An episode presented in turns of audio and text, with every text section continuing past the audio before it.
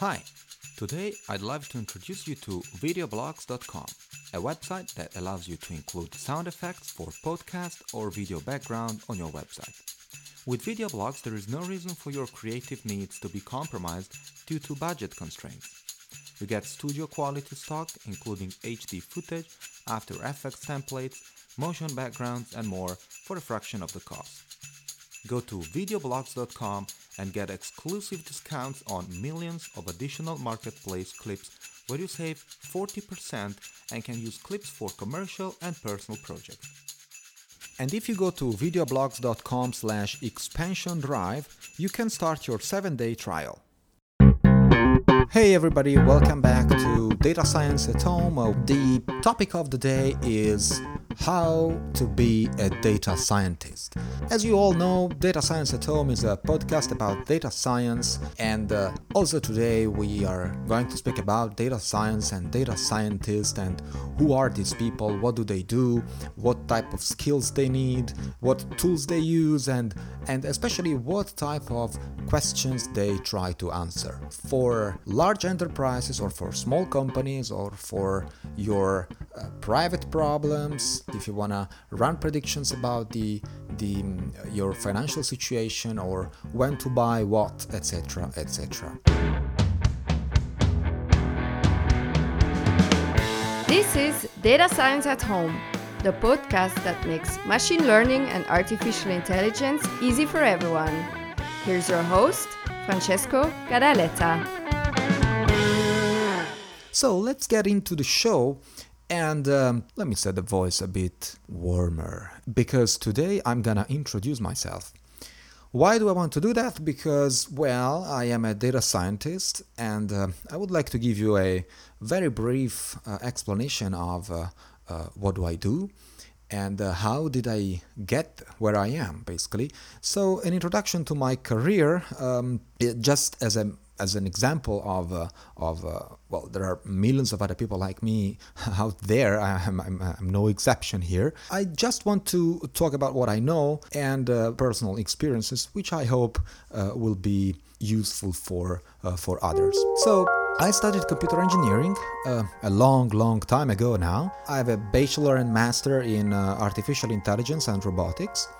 At the time, I was uh, also uh, following some courses related to data mining and, of course, uh, a lot of statistics. And also a lot of uh, applied mathematics in the form of, uh, it was so called um, dynamical system or something like that. So before getting into the details of the, of the conversation today, let's, let me define what is data science and who are data scientists.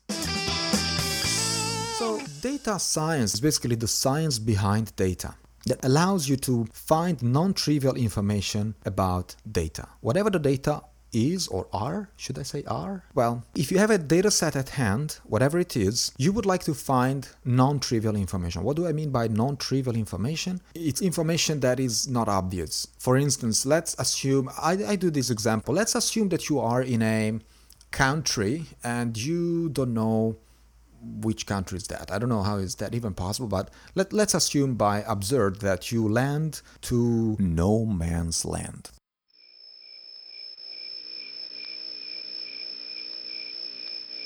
The only thing that you can do, well, you, you cannot even hear people speaking, so you cannot guess which language they are, they, they are speaking, so you cannot guess which country you are. The only thing you can do is measuring how tall people are. So you look around your, uh, your, your, yourself and there are people and you start measuring them. How, how crazy is that? Now, you keep collecting observations, there is numbers in, in centimeters, here in Europe we use centimeters, and you measure people, for instance, 175 centimeters, 172, 173, then there is a, a very tall guy, 185, then there are other people a bit smaller, and so on. At the end of the day, you go home with your data set of measures and you start analyzing this data. Now, the very first thing you would do is compute the mean. So the average person is, I don't know, 165, 170, 170 centimeters tall. And by doing that, what, what can you deduce? Well, basically nothing. But but let's assume that you know that there are countries in Europe where the people on average are 170 in Italy, for instance and therefore you have a good degree of belief that you landed in Italy. Now, this is quite trivial, you know, it, it's quite obvious. But let's assume that you would like to go a bit farther and you use the variance of your observations, that is, how far you go from the mean. And if you observe that there is a large variance in your data, so that means that you have a guy 180 and then another guy is 160 and then another guy is 180 again and, and another guy is 152 so you have you have this large variation in your data. Well maybe you can deduce another thing by your observations that for instance you are in a place where people mixed quite a lot you can also think that you landed to a touristic place where there are germans there are Dutch people, there are Italians, there are Chinese, uh, Japanese. Actually, in, in if you land to Milano, there are a lot of Japanese making pictures, and and those you know those are small. So as you can understand, by just one observation, you can deduce and infer very complex well it's again again it's speculation here because we have no elements to think about uh, to make this conclusion but we are dealing with just one number the average well actually the mean and the variance. Who does all of this? The scientists. Okay, the, now smart scientists do, do, not just do means and variances they do much more complicated things but the scientist is the curious mind behind these kind of things. And that's basically the first characteristic of a data scientist is a curious mind, he or she, of course. They usually uh, define the data scientist as a, as a hacker. A hacker is not just a term that is used, it was initially used in um, software security, you know, these, these guys who attacked systems and uh, compromised uh, passwords and credit cards and, and that's not just that it's actually it was never that uh, but data hacker are basically people who are extremely curious and they want to know how things work and how data are connected so, of course, the data scientist assumes that data are connected, and, and indeed, in real life, data are always connected in, in some way. Many times we do not know which ways, that, that, that's the stuff that we have to find. That's what data scientists are for. And the assumption of data are always connected in, in real life scenarios is quite consistent because otherwise we would just live in a, in a random world or in a world dominated by randomness, which is not really the case. Even a correlation between two observations, between two events, is already a form of connection. So the job of the data scientist, whoever he or she is, is to discover these connections. Now, what are the skills required by the data scientist today? There is a lot of uh, discussion about this because it's very difficult to define the um, uh, figure of the data scientist because there is a lot of confusion confusion and, and a lot of, of misunderstanding of what these people are required to do. And also because the phenomenon is exploding very, very quickly, for which there is not a very clear idea of what should be done by who. It's not like in the past, you know, you were an English teacher and you have your program defined by someone else, by, by a board of, of other teachers, and you have to teach Shakespeare for your the next 30 years of, of your career so, what is required by a data scientist? Well, technically, a data scientist should know statistics, of course, mathematics. He or she must have modeling skills. These are skills that are usually taught at school, in academia, for instance. I, I, I learned this stuff when I was a, when I was a student uh, of engineering. There were some courses related to operations research where I learned how to model a, a problem that was defined in, uh, in plain English. Well, at the time it was plain Italian. And the idea of these courses were, was to translate the problem from uh, Italian or English into a mathematical uh, form, not formula, but a mathematical model, so to speak. So uh, that was, for instance, a set of differential equations or an operational research plan or dynamic programming, etc., etc. Another subject that the data scientist has to master is computer science, of course. Now, computer science is the tool that is used by a data scientist to implement things, to make things happen. That's extremely important because in computer science courses, they usually teach you how to not only to program but to think as a, as a machine you know to translate whatever you are going to solve in the real world as to be translated for a computer that has to calculate things numbers matrices and stuff so you need to translate your problem from the model that has been defined before into a program. First, an algorithm on paper, usually, and then a program in machine language. And here you have programming languages that allow you to do that. We will talk about programming languages in, in a minute. The fourth skill is, of course, domain knowledge. Now, this really depends on where the data scientist is employed, in which application domain is, uh, is operating. I personally was operating in genetics for a while. I, was required to know a bit of genetics. At least the language that the, the terms, the terminology that these people use in order to for me to communicate to geneticists, medical doctors, bioinformaticians, and other uh, software engineers like me who were dealing and trying to solve the same problem. But of course, this could be economy, business, marketing, uh, chemistry. It really depends on the on the domain. Let's talk about programming languages. What are the programming languages that a data scientist need to know?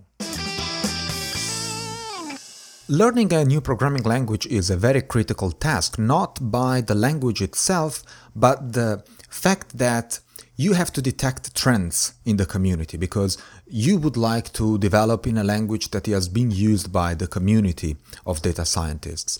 And at the moment, everybody knows that uh, uh, there are two major languages used in the data science community. One is R for statistical computing, and the other is, well, this is kind of a language that I love, is Python. The question is, should data scientists be great programmers? Well, not really. The community of data scientists has developed a lot of tools and a lot of software and written a lot of uh, literature about algorithms that have been implemented in very efficient ways in R or Python. The key to solve complex problems at the moment is not just being able to write code, but to choose the right things and put them together. It's like making a puzzle and being aware of which pieces go where. However, a data scientist should be capable of programming in languages like R and Python, and this is the minimum required by a data scientist to know. R and Python are the most common languages at the moment, with a number of scientific libraries for crunching data and off the shelf machine learning algorithms. If you are more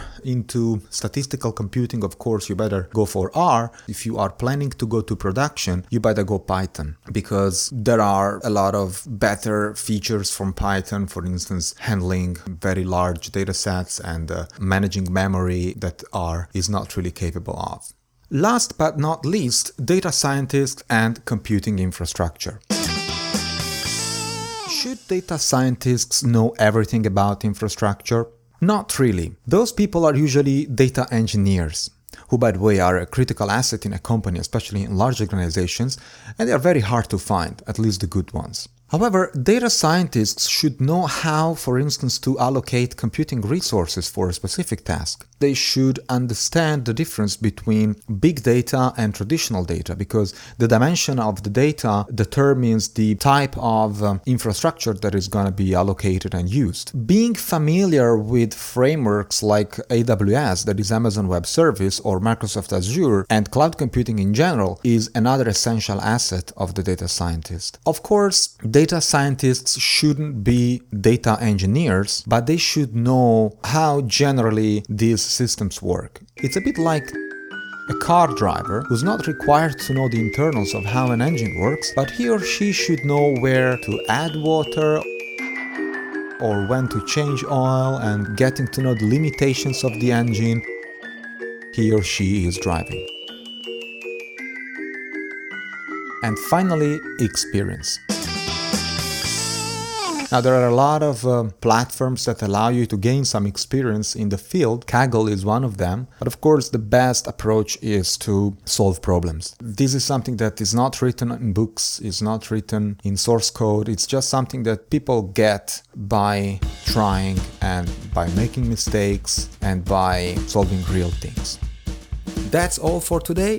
Thanks for listening. This episode is supported by Abe AI. The Abe AI platform joins advanced financial machine learning and natural language processing to give banks the ability to engage and support customers at scale using artificial intelligence. Visit abe.ai to see how we are changing the financial services industry or how you can join our team. This was Data Science at Home, the podcast that makes machine learning and artificial intelligence easy for everyone. If you like the show, don't forget to write a review on Apple Podcast, Stitcher, or Podbean. You can also find us on datascienceathome.com where you can subscribe to our newsletter and get the latest updates. Thanks for listening.